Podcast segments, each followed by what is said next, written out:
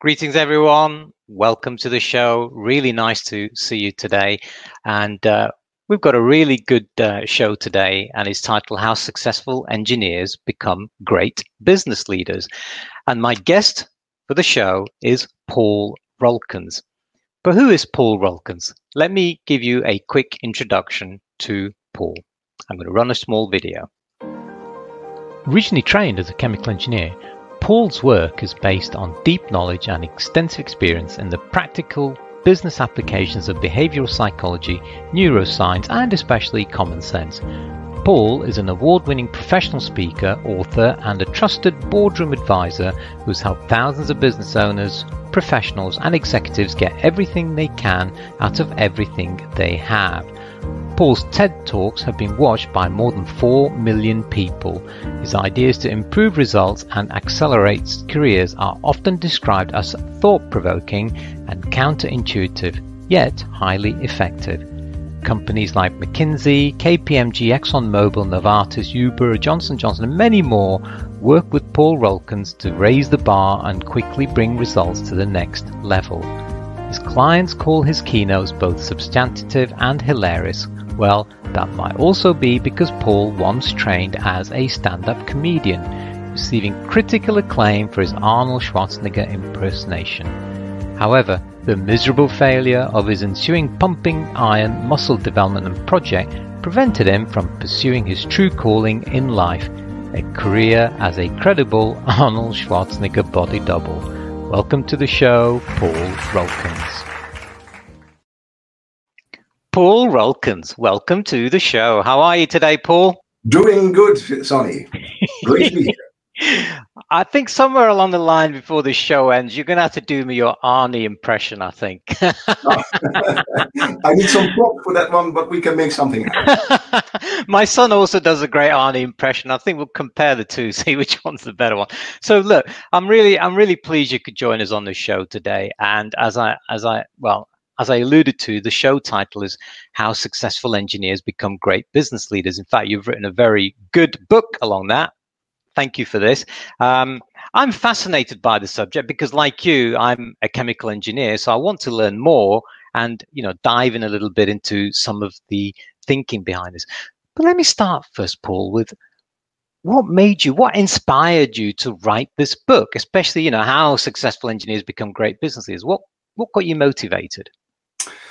Well, what got me motivated is uh, my expertise is high performance, uh, which is about how to achieve big goals with the least amount of effort. And um, uh, the thing is, if I look at my own work, my own life, but also working working with some of my clients, many of them are engineers. And at a certain point in time, it was a couple of years ago, I realized this is an interesting subject.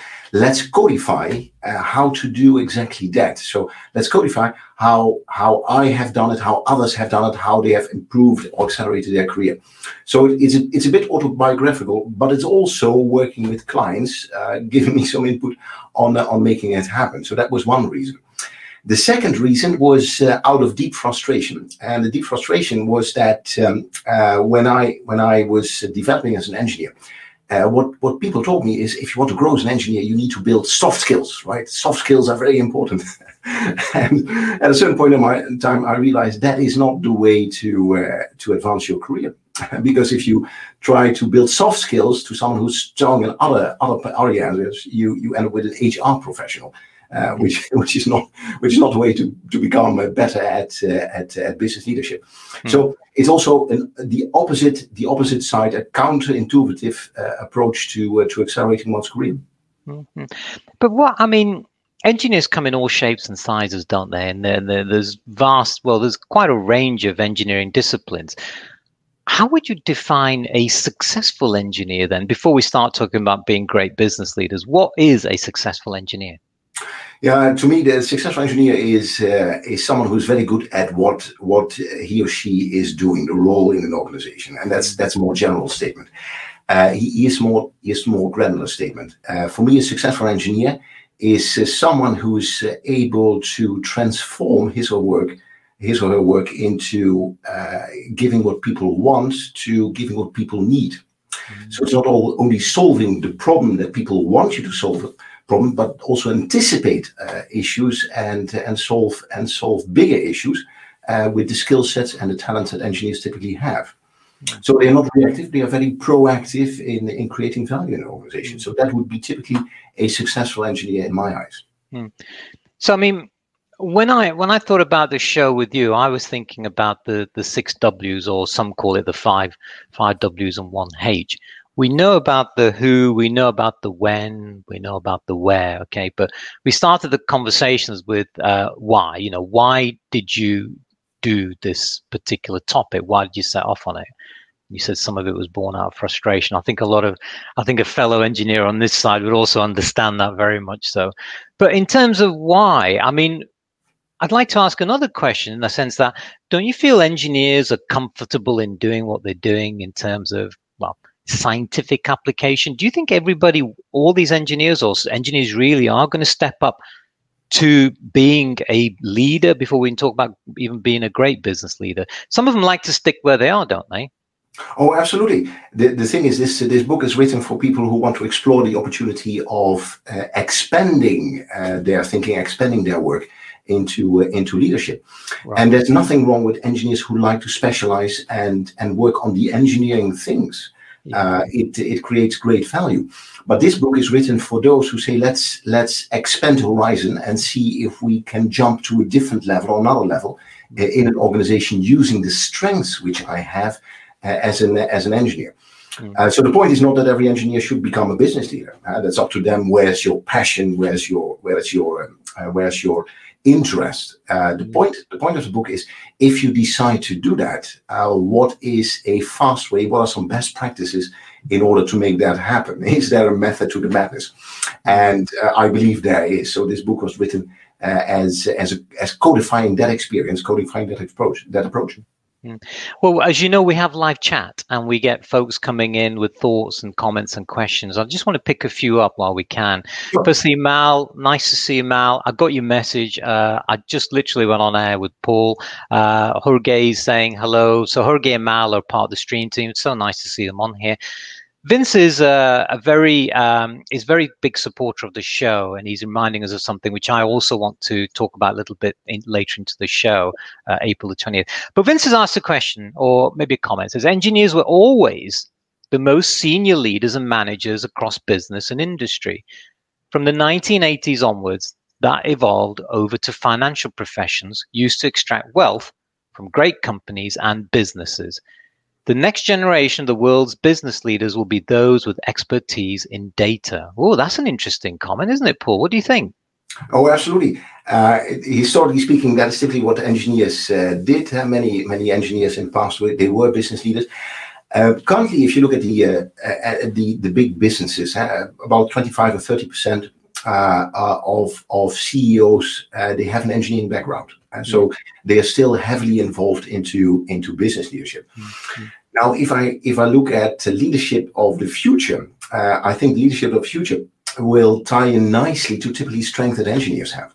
Mm. Uh, if you talk uh, about strength the engineers, and, and I talked about that in the book, uh, yeah. I look at three things, uh, which is they are reality based. Uh, they focus on reality. The second thing is they are process thinkers. there's a method to the madness. So, what's the process of getting consistent and um, uh, and uh, and good results. And the third thing, the third thing they have, uh, they are accelerated learners. And that's an interesting one because typically in the engineering profession, what you see is that many engineers, uh, once they become an engineer, they adopt a different uh, a different mindset or they are interested in different expertise. That's why engineers sometimes become lawyers mm. or they become sales uh, sales managers because they they they know how to learn quickly. Um, the other way around is very difficult. I've never met a lawyer who once he or she became a lawyer then became an engineer. So the other way around is very is much more difficult than an engineer going to a different profession. Mm. They'd have to take a pay cut though. That's the problem. uh, engineers always complain they're never paid enough, are they? um, now, I, I, what I want to also ask you is that when we when we talk about engineers and we talk about going to business leaders and so on what uh, you mentioned the 30% there for example that's from the forbes survey which you've mentioned uh, book. And also in the book, you talked about the three the three facets as well.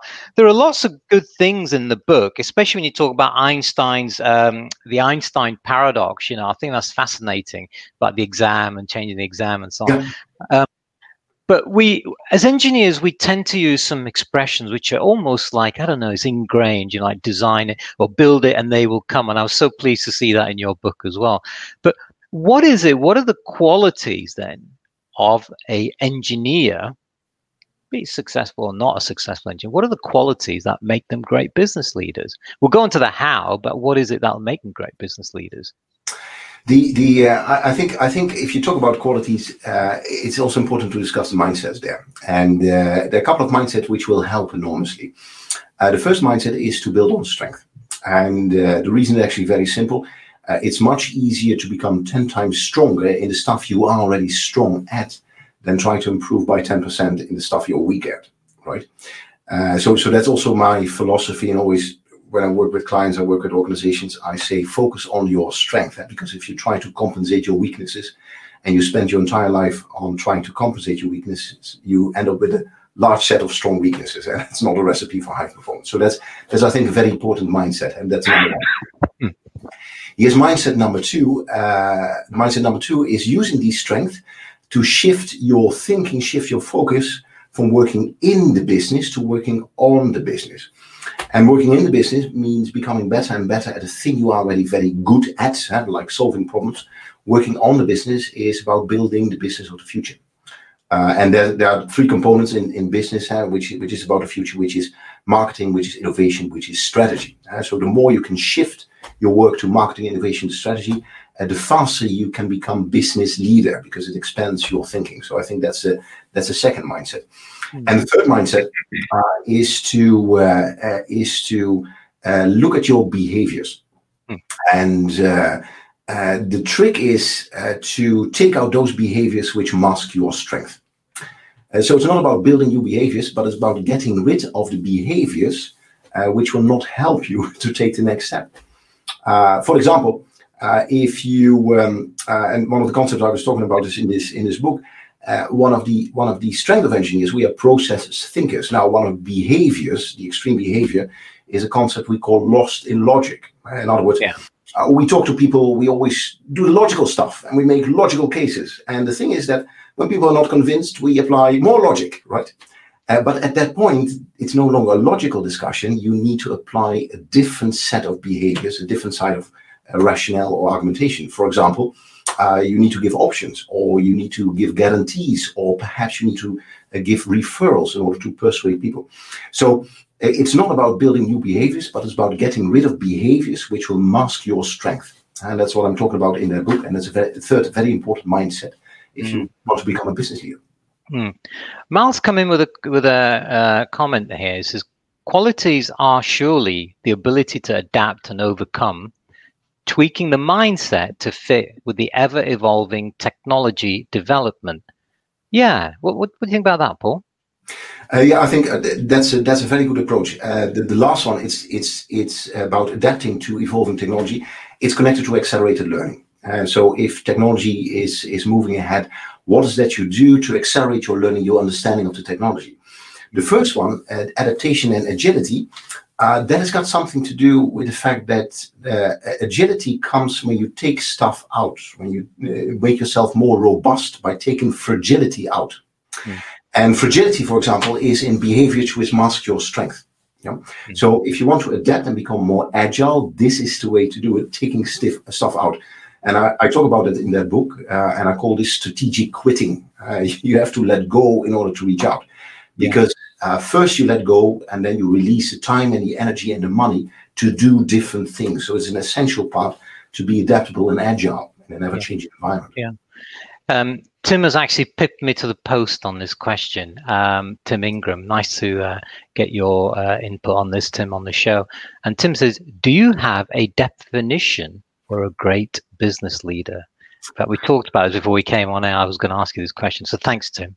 Yeah, the, for me, a great business leader is uh, a leader who's able to consistently, with with his team, with the organization, to consistently uh, achieve worthy goals. Mm. That's a great, great leader. So it's about consistency. So it's not one on off, eh, but it's consist. There's a method to the madness. And the second thing, it must be about worthy goals. Now, worthy can be a broad definition. Uh, for some, a goal can be uh, can be market share. Others can be uh, can be a sustainability goal. Others can be a safety goal. But it must be about worthy goals, uh, worth uh, goals which are worth pursuing. Uh, so, so these two components for me make great business leaders. So consistency, goal orientated, yeah, basically. Yeah. yeah. and then inspire others to uh, to make it happen. Because the leader, leader, in the end creates the success environment for others to make this happen. A leader so, in a yeah. A leader in a vacuum is not much use, uh, really. No so single goal has ever been achieved in isolation. Uh, sorry. exactly. So consistency, worthy goals, and energizing people are really the keys for us, a great business leader. Have you come across any bad business leaders without naming names, and were they engineers? Uh, uh, yes, and yes. uh, and, and let me uh, let, let, me uh, let me talk about a couple of bad business leaders, but but more in general terms. Uh, here's a bad business leader. a bad business leader, for example, and that's what I find find many times. they confuse skill with luck.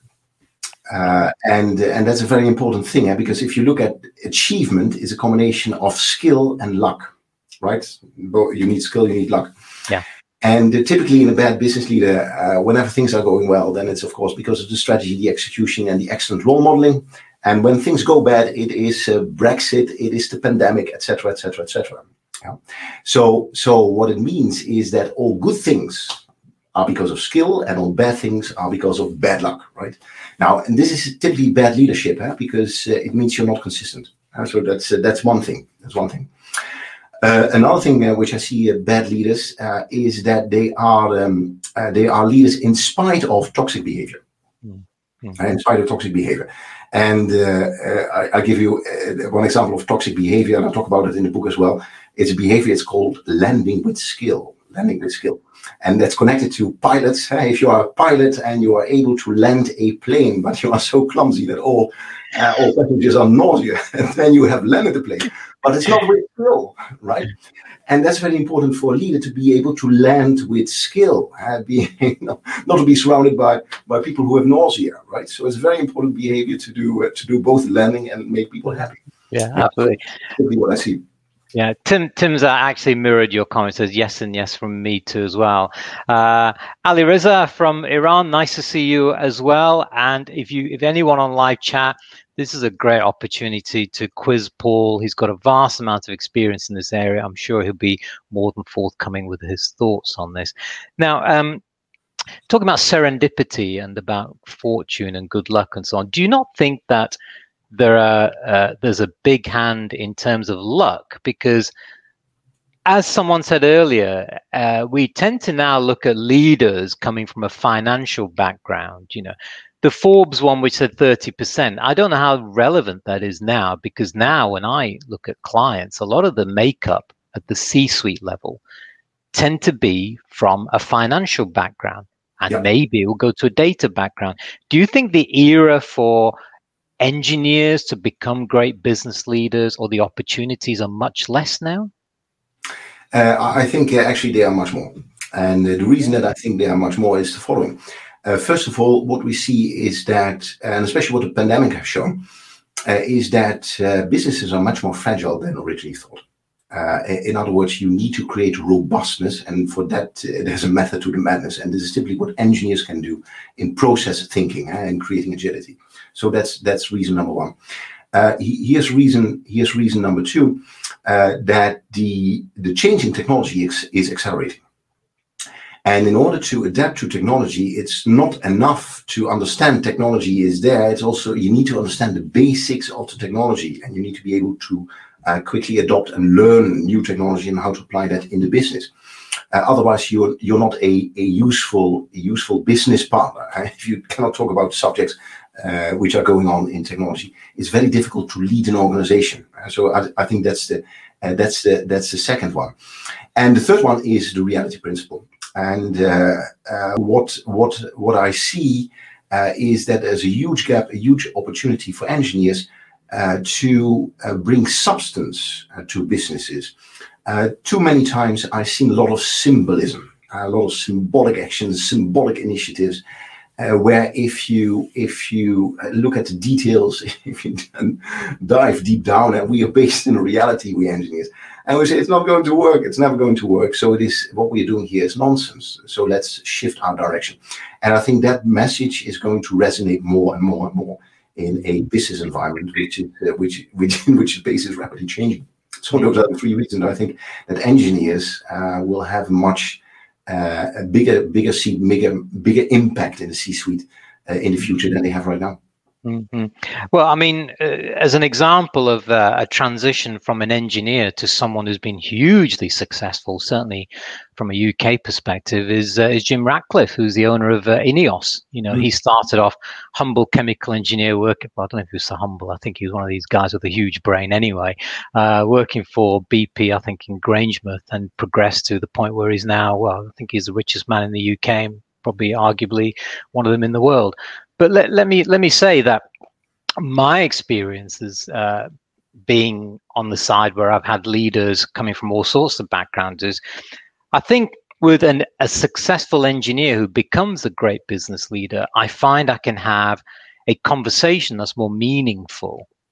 I can have a conversation about something to do with my line of work, which is risk and safety management, to the point where they understand qualitative risk analysis. They they may have a propensity to sort of get into the minutiae of detail, maybe more than what they should do, because that's a love affair that they had with it. But there is certainly more opportunities for conversation. But there are some who've also been very bad because they've been suffering from paralysis by analysis. You know, yeah. they they just cannot see the wood for the trees. They've stepped into this managerial position and they they find it very difficult, like a fish out of water. So that's just my take. But let's let's take some more chats on here.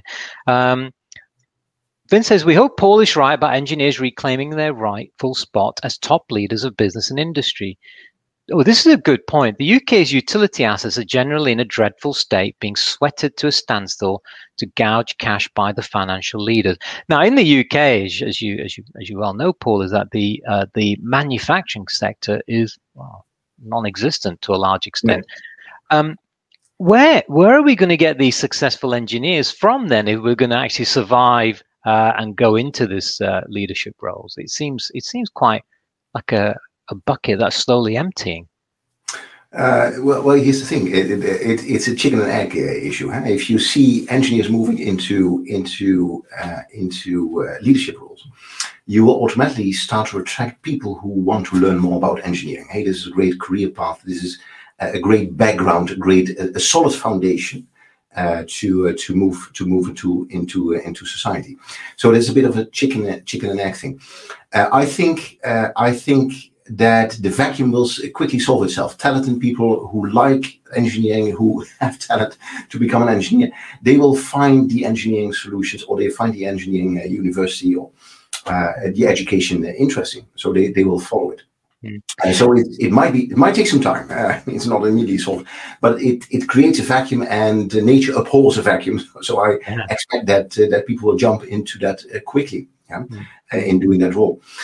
The trick for us as an engineer, uh, for me as an engineer, is also to to be very clear that an engineering career is doesn't necessarily has to be being a specialist in a silo. It can be a very broad career with a broad foundation. So it gives you a lot of options, and optionality uh, is the key to an agile, uh, agile organization, agile individual. So engineers is really optional, optional, and gives you a lot of optionalities. Um, uh, a career, so that's very helpful. Mm. I, I, mean, I, I, I'm of course a, a, an avid, uh, I'm a big advocate of what you're saying because from my own experience, as a chemical engineer, I went through a process of learning where I spent time with mechanical, civil, electrical, all the various disciplines. And because I was in a oil and gas or manufacturing sector, I could have a reasonable conversation with them. And as, as I stepped myself into leadership positions, I found it was initially difficult to let go because you, you did get bogged down in the weeds with things. But you do learn after a while that that is not your job Your job is to make sure the people who are doing those jobs are also delivering it, you know, to the necessary requirements. Um, is the reverse true? Do great business leaders suddenly wake up one day and say, you know what, I'm going to be a successful engineer? I, I, I, don't have any examples of that one. Mm. Uh, so so I I uh, I think the engineering is uh, an, an, engineering education is a, uh, a basis to take the next step. What I do say is that successful business leaders never stop learning. Uh, so so perhaps uh, a certain part of the engineering or the technology they they will embrace, they will adopt adopt even in their busy schedule. Uh, in order to to to have a conversation with others. Otherwise, they are clueless and they are in the dark. So that's that's the part which I see happening. Mm. Uh, that they're interested in parts of uh, parts of typically what engineers uh, know and understand and and we have been educated. It's um, every time you get a few chemical engineers together, they have a structured, process-orientated conversation. Absolutely. And uh, we, we, yeah, absolutely. You know, we talked about the why. You know, why you wrote the book and why people, you know, engineers want to, successful engineers want to become great business leaders. We've touched a little bit about what. You know, what what are the sort of uh, requirements, etc. I'd like to dive into the how piece. And before we do that, I just want to take a comment coming from Tim, and then I want to break away for just one minute there's something, there's a little segment that I just want to do, which is very important. Then we'll come back and we'll talk about the how piece. You know, how do successful engineers transition and become great business leaders? So, first, let's take this comment from Tim. And Tim saying, Technical solutions are one thing, but leadership skills are quite another. And I believe leadership should be considered as a competence very bit as much or even more so than the technical skills. Tim, you I think I think we're living parallel lives because that that is on my mind as well. And I'm going to let uh, Paul have a few words on this and then we'll talk about it afterwards when we come back. Paul, just some thoughts on that before we take that little mini break. Yeah, I think I think that this is an interesting observation. Uh, here's the thing: when, when I started my corporate career after being an engineer, uh, I love to do what engineers love to do, which is to solve problems which do not talk back. And that was my hobby. And after a couple of years, I realized what has got me here will no longer get you there. Uh, if you want to have results you've never had before, you need to start doing things you've never done before. And then all of a sudden, you start to be uh, interested. I started to be interested in, in the field of high performance, uh, in the field of leadership. Uh, you can translate it into leadership as well. And that's where you find the method to the madness. So it requires a different behavioral set, a different skill set. On the other hand, the foundation of the engineering, the skill set of the engineering, the process thinking, the method to the methodology, reality based, and advanced learning will greatly help you to uh, to rapidly build that. Mm-hmm. Excellent. Now we have some some more comments coming so from Gabriella and from Vince. But before we go into that, we've just hit the halfway point. I just want to run this very, with your permission, please, Paul, very quick, short video, uh, which I want to share. Uh, it's a very important subject. So, folks, just give me just one minute of your time, please. I just need one minute of your time. In 1989, the American Federation of Labor and Congress of Industrial Organizations declared April the 28th as Workers' Memorial Day. Workers' Memorial Day is now an international day of remembrance of workers killed in incidents at work or by diseases caused by work. Now, the late Hazards campaigner Tommy Harte brought Workers' Memorial Day to the UK in 1992 as a day to remember the dead and fight for the living. So, celebrated every April the 28th, the World Day for Safety and Health at Work is now UN International Day for focusing on safe work, awareness, and consequences of work related accidents and diseases. Let's take some time out today April the 28th, and pay our respect to the hundreds of thousands of working people killed and injured on the job every year. Remember the dead, fight for the living. Thank you. Paul, thank you for giving me the opportunity for playing that. In some parts of the world, it's already April the 28th, and as we head towards that by midnight in the UK, let's all take some time out tomorrow to remember the dead and fight for the living. Let's go back to some of the chats that we've been having. And uh, Gabriella says engineers understand shop floor, and this is great opportunity to develop leadership skills. There's a divide, isn't there? When you when when someone comes from a certain background where they're really interested in the bottom line, there is a tendency for a disconnect with what's happening with the shop floor. And I guess what Gabrielle is saying there is that engineers do understand that uh, background. Is that your experience as well, Paul? Yeah, it's my experience as well. It's very difficult to um, uh, to be successful as an engineer if, if there's a disconnect with, with for instance, the shop floor and at the place where it is going, uh, because that that's that's where people are working. That is where the data is uh, is is being generated. That is where the problems need to be solved. Uh, so it's a great playground to uh, uh, to to learn to learn leadership skills and apply the skills that you have that you already have. So I tend to agree on that one. And the exposure to the shop floor will help. Yeah, absolutely. Yeah, they, they need to understand the language, don't they? The language of what, what is happening on the shop floor. Uh, Vince says 11 million workers, that's about a third of the total workforce, will be employed in precarious zero hour contract arrangements by 2025. Wow, that's a shocking statistic. Deliveroo, let's say Uber Eats, etc., other than IT and bicycles. Do we need that many engineers? Oh, that's, that's put, put us on the spot, hasn't it? Hmm. Yeah, here's my my here's my observation. Uh, uh, the uh, the engineers uh, do two things. First of all, uh, they keep the machine running. they are the all in the machine. Without the engineers, uh, everything which we have will come to grinding halt. Right. so it's a very important role that engineers play, solving problems. The other thing is they are the creators. Yeah, they create the new stuff. so it's not about what we have today. It's about what we'll have in ten years from now. And by definition, there will be engineers involved, a lot of engineers involved to create that very future. Yeah. So I think, regardless of how the economy is developing, uh, solving problems but also creating the future uh, is a, uh, a, a huge magnet for engineering talent uh, to uh, to make that happen. And it's not about not only about the basic and the foundations making it happen, but in the end also about leadership in order to execute and create it. Mm-hmm. Um, that's that's pretty interesting to know that statistics and your thoughts on that. Uh, Tim, remember Tim's comment earlier, which is about the competency aspect. Uh, he's just saying it should be competency should be read as every bit as much important. We agree with that, Tim.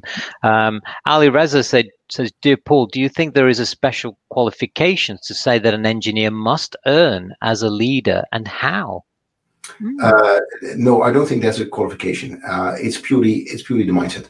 Uh, in other words, uh, the decision to say, okay, let's let's let's move into leadership, and that's that's always the first step. So it's not about qualification because you can wait wait wait a lifetime for any qualification in order to that brings you to the C-suite. Uh, it's about taking initiative, um, um, working working on your business, working on your organization, which will bring you one step closer to to to leadership. Mm-hmm. And uh, uh, once you take the decision, this is interesting, uh, then then you're going to see opportunities in order to make that happen. But that's the first step, uh, taking the decision. Mm. Yeah, I think I think the first step is always the hardest step, and I think engineers. It goes back to the conversation we had about comfort zones. If you've been doing engineering for a long time, you you tend to stick with what you know. Whereas, let's be honest, leadership is not for everybody, is it? You you you you you're loved and hated in equal amounts. Probably hated more in some quarters, I think. Um, Let's talk about how now, which is the the crux of the whole conversations. You know, just take one more comment from Tim here, and then we'll go into that one. I want to bring comments on. Tim says, ironically, the best company leadership training I've ever received was from a company whose CEO, to whom I reported as HSEQ director, didn't allow that self same training to be applied. There is definitely the mindset piece Paul mentioned. So uh, I think we're all in agreement with that let's talk about how. You know, so here, here we are, engineers. Why we know, you know, we're frustrated. We think we can do better. We want to step up to the plate and we want to lead, etc. How does an engineer go in that direction? Uh, the, the, the, the, the short answer is mechanically. Here's the long answer. Uh, there are uh, three areas you need to focus on. Uh, the first one is clarity. Uh, and clarity means you need to have goals uh, these are my goals. These are my short-term goals, my medium-term goals, my longer-term goals. And uh, the, reason is actually very simple. If you do not have goals yourself, you by definition work for the goals of someone else, right? So you need to set your own goals. This is what I want to achieve. So that's one building block. Being very clear, this is what I want to achieve. The second building block is focus. And uh, focus is important. There are a million ways to achieve your goals, but only few of them. They give you energy, build on your strength, are fun to do. Uh, so the trick for you is to figure out, hey, these are the things I would like to focus on because it ties into my talent, it ties into my skill, what I like to do. So that's focus. And then the third one, if you got clarity, if you got focus, then it's about execution, getting it done every single day. So you need op- to set up a system that every single day you take steps in order to make it happen. So clarity, focus, execution. This is the framework uh, uh, which will which will uh, which will help you to to make it happen, and then not not having the dream, but also making it happen, and uh, and getting it done. That's a pretty simple recipe. So clarity, have clear goals in terms of what you want to do, have some focus, some direction in terms of what you want to do, and to pinch uh, David Allen's uh, famous book quote, "Getting things done." Yeah, just make sure you have a process for getting things done. That's that's a pretty simple equation, isn't it? To become to transition from a, a successful engineer to becoming a business leader. Let's pick on the thoughts that Tim uh, made earlier about competency. Now, I'm going to open up a Pandora's box with this conversation. I'm pretty sure of it because over the last week, I've been talking to folks, the stream team, and some business leaders, and we've been talking about competency. Interestingly enough, this show was on today, and my wife and I were having a conversation this morning, and it just went into a conversation about leaders. And I said, Why is it that we always blame leaders when things go wrong? You know, we, never talk about competency, we never talk about organizational competency, we talk about people competency, right? Um, I was in Iran a long time ago, and uh, one of the uh, CEOs there said, We need to get the right people for the right job. Successful engineers, great business leaders, or successful X, doesn't matter what it is, successful financial person or whatever, becoming great business leaders. Surely the competency part is so important, isn't it? I mean, um, what's what's your thoughts on that? Should they go through some sort of a process where they are assessed for being competent, apart from being sacked for not delivering the financial results? uh, I think competence is only part of it. Uh, there are there are three elements uh, which which which I call I call this the highest and best use of your time, uh, where, where you are most effective, where you shine. Uh, one is you need to be competent. The second thing you need to be passionate, and the third thing is you must create value for other people. Yeah, so those three they come together. And once you have that, that's the highest and best use of time. And this is where you can make magic. Yeah, so if you talk about successful leaders, uh, they, they, uh, they, you see a couple of things there. Uh, first of all, they, I told you they, they already, uh, we discussed it earlier, we, they build on their strength. Uh, so they, are not focused on compensating weaknesses, they build on their strength. On the other hand, they are very much aware of uh, some of the behaviors which mask their strength to stop it. Uh, this is how they grow and uh, to, to focus on those behaviors. Let's stop those behaviors which mask my strength, landing with skill, and what we discussed. The, the second thing is uh, they, they uh, are very good at a couple of things where they are skilled, passionate, and they create value for others. Everything else is being done by other people. Mm. Yeah? And okay. they, they, they, they tend to have spikes uh, in their in their strength a certain spikes in the side. They're very good at this, very good at this, very good at this. And this is how they create massive value in that environment, in that environment. And um, uh, if you think about it, it's actually very, uh, it makes sense huh? because here's the thing. Uh, if you uh, if you spend your life building on your strength, by definition, you have not spent your life on trying to compensate your weaknesses. So you got a couple of deep strength and a lot of weaknesses a lot of weaknesses. So the idea that successful business leaders they they they have strength in every area that's that is not true. There's certain areas where you have strength, which are relevant for the organization. And here comes the next point. And the next point is uh, to choose uh, a place where they love your work. That's the trick. Uh, in other words, uh, if you look at your strength profile, the highest and best use of your time, what is the place that people love my work, uh, where I, as a leader, if I want to become a leader, uh, where I will be valued. They love my skills, they love my talent. And the trick is to move to a place where they love your skills, love your passion, love your talent. The other way around is not working. Uh, you cannot change a place where they don't value your skills, your talents, your competencies. Don't go there. Move to a different place. So that's the that's the other mindset. Uh, if you talk about business leaders, is also moving to uh, a place where you can be successful. Mm. But if if if you get a bad business leader um, and they're at the helm and they're doing their stuff, usually they're in a position where the king of the castle, the queen of the castle, and it's very difficult to do anything about them.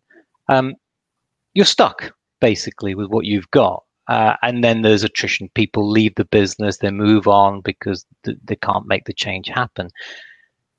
Do these great do these business leaders who are not great business leaders business leaders get to a point where they think you know i'm really rubbish at this so i'm going to go back to being my successful engineer. Do, do they do they actually have that chip in the head which allows them this this sort of thought process? Uh, perhaps some of them do, but uh, mo- most of them typically uh, they, they are forced out, it's very seldom that people uh, freely choose to uh, uh, to move because they say, "Well, I, I, I, am incompetent here." That, that that hardly happens, and the reason that that it happens is uh, is it, it, we call this the Dunning-Kruger effect, and the Dunning-Kruger effect means yeah. the less you know about the subject, the more yeah. you think you know about the subject, right? so so at a certain point in time uh, you no longer recognize your own mistakes. And also because oftentimes you have surrounded yourself by people who don't point out your mistakes. So you think you are king of the castle, you're doing everything well. Yeah. And that's, of course, a very toxic environment. And uh, you set yourself up for massive failure. Yeah. Uh, so uh, the, the success, if I talk about successful uh, business leaders, uh, it's also about inclusion and diversity. one of the themes of, of your show as well, inclusion and diversity and make sure that you don't breathe your own exhaust fumes. That's a big risk. That's a great way of uh, putting it. Breathe your own exhaust fumes. I like that. Yeah, I mean the DK effect. You actually mentioned that in your book. It's, it's really, it's really fascinating stuff. I think, where you can get swallowed up by your own ego, you know, and and you and you go through this self massaging process of there, there, there. You know, you're wonderful. Keep on going, and so on. Um, Vince has made a comment about leadership and management competency significantly different to engineering competency. Yeah, we know about Simon Sinek. I mean, I think competency is such such an important topic. I'm not sure if we're addressing it properly. Certainly, my line of work, which is risk and safety management, you know, we we have clients who will say, well, I want that person to be competent. I want this person to be competent. But at the same time, I'm asking the question, is the leader competent enough to understand what's going on? To be honest, Paul, I think that could be a conversation in itself, you know. Absolutely. Uh, um, saying silo mentality, specific expertise as distinct from pyramid mentality, over overall expertise, is the downfall of many brilliant engineers when they orientate into broader leadership and management seniority. Where have you seen things go horribly wrong then in terms of leaders and uh, where engineers have transitioned to business leaders? Why have they failed? I mean, you talked about shine and you talked about being passionate and all those things. Is it is it the, the negative parts of that then, or is there something very specific that causes them to not become a great business leader? The, of course, there are many reasons why why why people don't make don't make that make that step into into business leadership. Uh, one of the things I often see with engineers, uh, and and let me talk about silo and pyramid here. One of the things I often see with uh, with engineers here uh, is they uh, they fall in love with their processes instead of falling in love with results. So they, they have designed a process. It's such a brilliant process, eh? the silo, uh, the the SNOP, SNOP so process or the manufacturing process. That whatever it takes, the goal itself is the process. Yeah? And they are no longer open to the results, the overall results of the organization with all the stakeholders there. And I think that's that's when you get the silo mentality. The thinking is that if I optimize my silo, if I optimize the process by definition, I optimize the entire organization, which is not necessarily true. So it's very important for, as an engineer uh, to um, uh, to to build on your strength because you're process oriented. Uh, that's one of the strengths, but also the reality principle, and make sure you got goals. This is the goal for the organization. This is a worthy goal for the organization. What is it that I need to do in order to make progress on these goals? And that might be a different answer than optimizing this process, optimizing this silo. And that's a risk, and that's a, um, uh, a pitfall mm. for the engineers. Mm. I mean, the more the more I, I listen to you, the more I hear you talk and uh, reading in here, uh, the more I get the feeling that the crux of it is to be human, isn't it?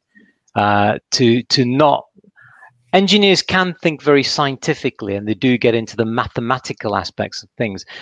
Is it is it a, a good reason or a good argument to say, well, an engineer will only become a great business leader, no matter how successful they are as an engineer, only if they can transition from being scientifically minded to people minded. Is that is that the straight line uh, between them? Uh, there, there is there, there, that's an interesting observation. Uh, I would I would put it in this way: uh, you will never get the new results that you want from the behaviors that you like. Yeah, because the results you have are connected to the behavior that you show. Now, yeah. the difference between the good leaders and the best leaders, it's no longer in knowledge or expertise, but it's in behaviors, right? And this is an interesting concept also for engineers to realize, hey, uh, if I focus on the behaviors which will bring me to the next level, and this this will help me accelerate my career or become a business leader itself. So, so that's one thing. Here's the second thing. Uh, the second thing is not to overcomplicate this. And uh, here's, here's a little exercise I always do with people when I work with people is uh, think of of a great leader. Uh, you you you've been part of a team. Uh, which behaviors did this great leader show? Yeah, what, what were those behaviors? And they make a list and have five or six behaviors. And if you look at those behaviors, it's not rocket science. I mean, it's not a brilliant thing, but these are very simple, very common sense behaviors. Now, the trick is to understand common sense behaviors. Being a human being is the way to take the next step. And in order to do so, it's not about building new behaviors. It's about getting rid of behaviors that mask your strength, mm-hmm. which are toxic in an environment. Now, if you start doing that, all of a sudden this releases a lot of energy, and this will help you to take the next level uh, from uh, from a behavior point of view. So yeah, there's a scientific point of view. There's a method to the madness. On the other hand, if you if you think about your behaviors, uh, then uh, then the puzzle becomes very simple. Mm. I love your I love your comments about the toxic behaviors, and in fact, Tim Tim has made a comment here, which is uh, some organizations recruit partially based on psychometric assessment, and can end up recruiting like-minded personnel, but effectively preclude alternative thinking.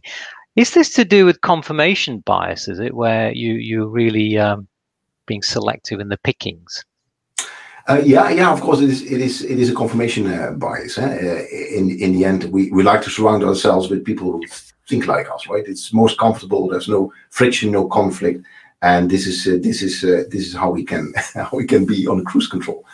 Uh, but but the thing is, and and, and that's interesting um, if you think about consensus, for instance, and always say if a team reaches consensus about difficult issues very quickly, then uh, the team hasn't been giving this enough thought.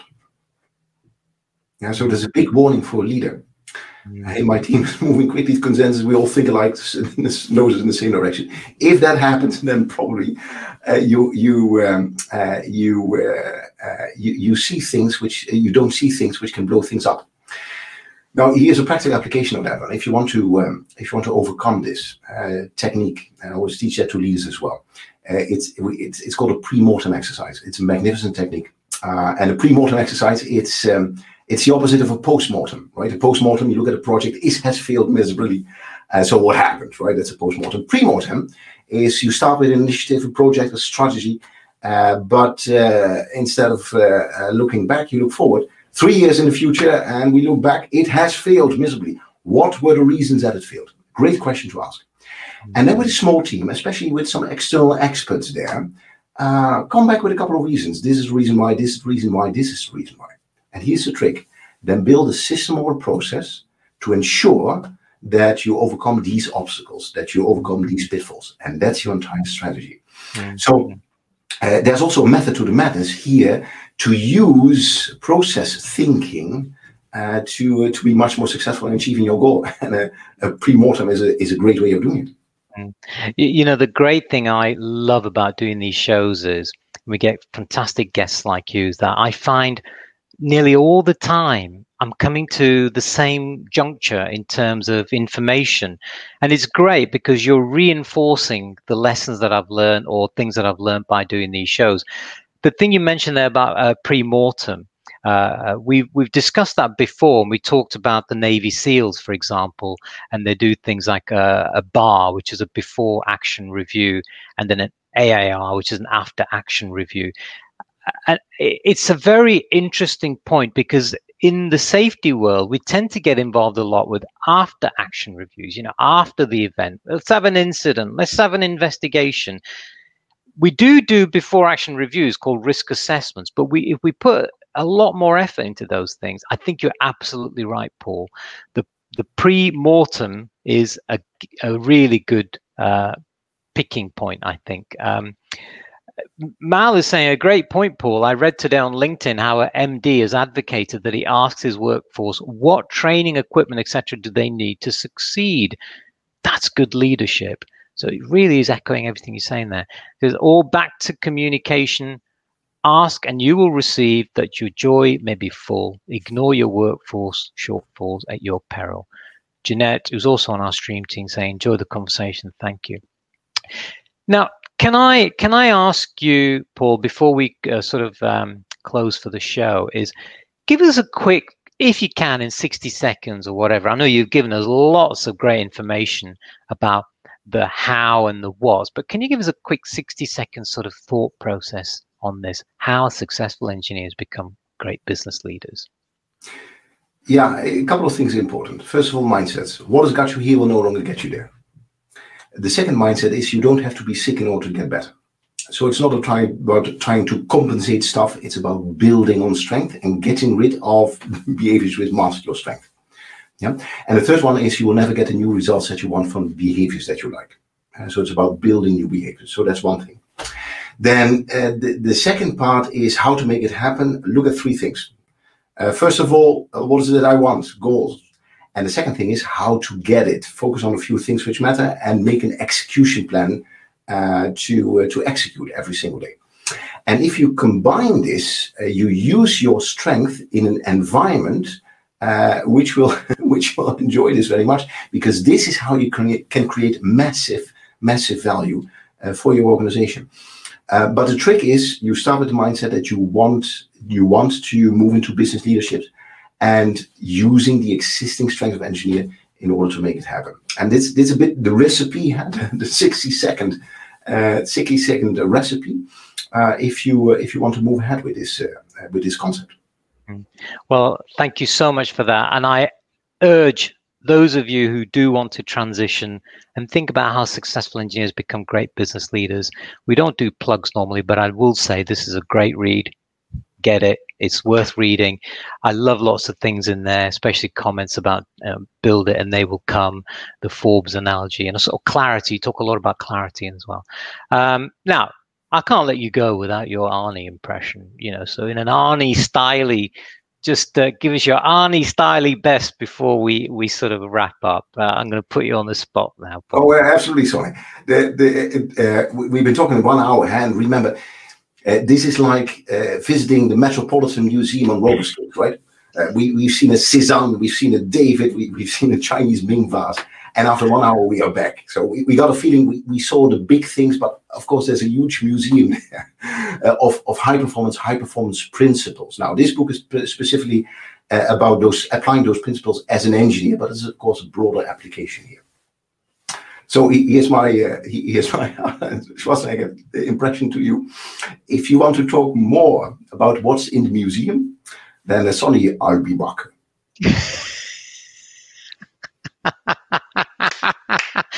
I hope you will come back because you know you have a lot more to share with us, and uh, I'm I'm looking forward to the, getting you back on the show.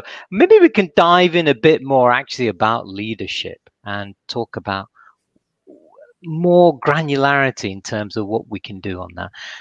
Paul Rulkens, it's been a pleasure to have you on the show. If you can stay with me after the show ends, we'll just have a quick catch up. But may I say thank you so much. Folks, remember tomorrow, April the 28th, is the World Safety Day. And uh, stay well, stay safe. Paul, take care. and I'll catch up with you in a few minutes. Thank you, everyone. Sorry, great being here. Thank you. Bye for now. Bye. Bye. Thank you so much for stopping by and watching that live event. If you want to be notified of future live events, head over to our website. There's a form on there, hit the subscribe button, and I'll update you whenever live events come up. I promise you, no spam. And finally, we do have a YouTube channel. It's just simply Red Risks. Please subscribe and help us. Let's connect, share, and learn. Thanks. Catch you on the next live event.